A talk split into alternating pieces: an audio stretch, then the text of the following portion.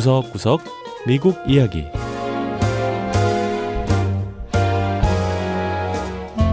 미국 곳곳의 다양한 모습과 진솔한 미국인의 이야기를 전해드리는 구석구석 미국 이야기 김현숙입니다. 1970년대 400만 명이 넘는 베트남인들이 미국으로 건너왔습니다. 베트남에 들어선 공산 정권에 비해 배를 타고 조국을 떠난 난민들, 일명 보트 피플들이 갖은 고생 끝에 미국에까지 도달했던 건데요. 당시 대부분이 미 서부 해안에 정착했지만 텍사스주와 루이지애나주 등 남부 지역에 정착한 인구도 적지 않습니다. 자, 이렇게 미 남부 멕시코만에 자리 잡은 많은 베트남 이민자들은 새우잡이 어선을 타거나 수산물 가공 일에 뛰어들었는데요. 빈손으로 미국에 와 새우 처리 사업으로 성공을 이룬 보트 피플을 만나보지요. 첫 번째 이야기 새우잡이 어선으로 아메리칸 드림을 이룬 베트남 보트 피플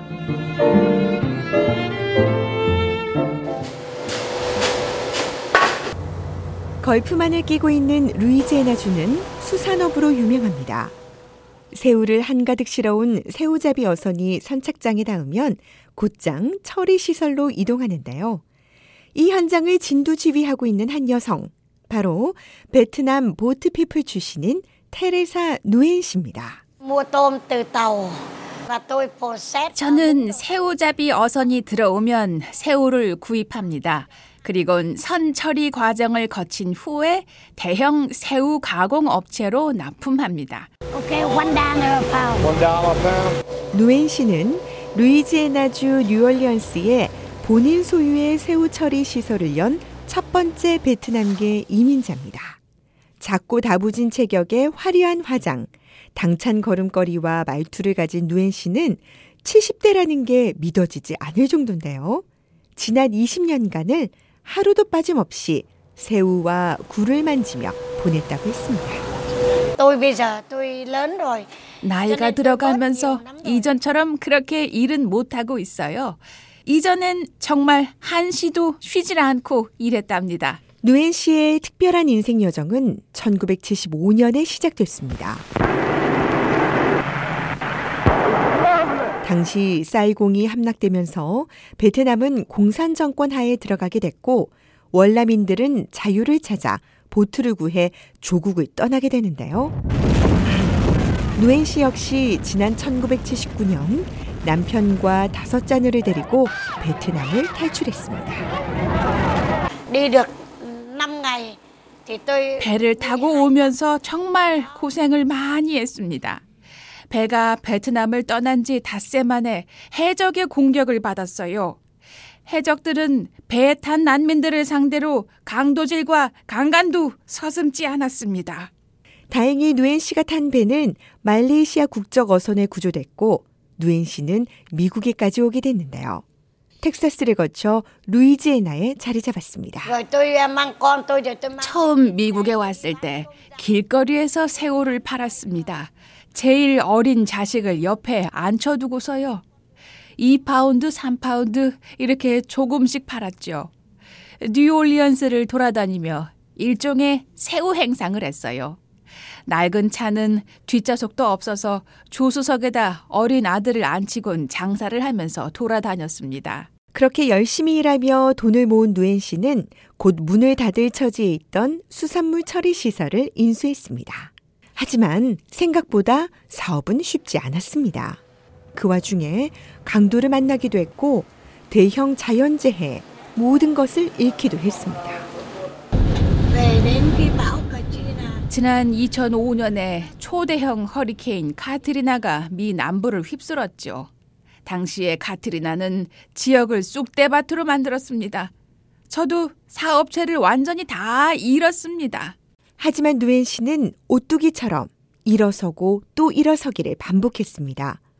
그리고 70대가 된 지금까지 넘치는 열정으로 새우 처리 시설을 운영하고 있습니다. 71살이 됐으니까 이제 은퇴할 때도 됐죠. 하지만 하늘이 허락하는 한 저는 계속 일을 할 겁니다. 우리 자녀들을 위해서요. 사람들의 편견도 자연재해도 누엔 씨의 꿈과 열정만큼은 꺾을 수 없었는데요.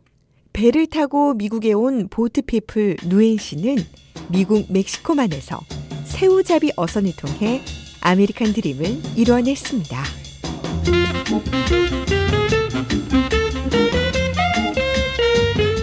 두 번째 이야기. 전역 군인들이 재기를 꿈꾸는 카페. 음식은 사랑이다 라는 말이 있습니다. 정성 들여 요리한 음식에는 그 음식을 먹는 사람에 대한 사랑과 아끼는 마음이 들어가기 마련이죠. 자, 그런데 워싱턴 DC에는 이 전역 군인들에 대한 사랑과 감사의 마음을 담아내는 카페가 있습니다. 향긋한 커피 향과 각종 빵과 케이크로 가득한 이곳은 도그태그 베이커리입니다. 도그태그란 말 그대로 풀이하면 개목걸인데요. 미군이 목에 걸고 다니는 인식표, 즉 군번줄을 도그태그라고 부르곤 하지요. 상호에서 알 수 있듯이 이 카페는 일반적으로 커피와 빵을 파는 카페와는 조금 다른 특별한 임무를 띠고 있습니다. So Dogtag Bakery is our living business school. 우리 카페는 일종의 생활 경영 학교입니다. 전역 군인들과 군 복무 중 장애를 입은 상위 군인, 군인의 배우자, 또 군인들을 돌보는 사람들이 모여서 소규모 사업과 기업가의 정신 등에 대해 배웁니다.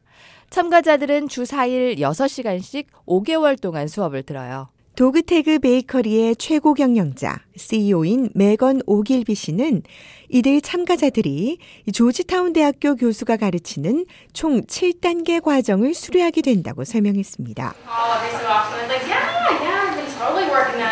수강 기간 그룹 토론과 몇 차례 시험을 통과하면 조지타운대가 수여하는 경영 자격증도 취득할 수 있다고 합니다. 수업 중에 나의 목소리 찾기라는 과정이 있어요. 이 수업을 통해 참가자들은 자아를 개발하고 자신의 가치와 또 삶의 목적을 찾는 기회로 삼습니다. 무엇보다 미래의 계획을 세울 수도 있죠. 미국의 비영리 연구조사 기관인 퓨 리서치 센터에 따르면 전역 군인 약 4명 중 1명은 군 복무를 마친 후 민간 사회에 적응하는데 어려움을 겪는다고 합니다.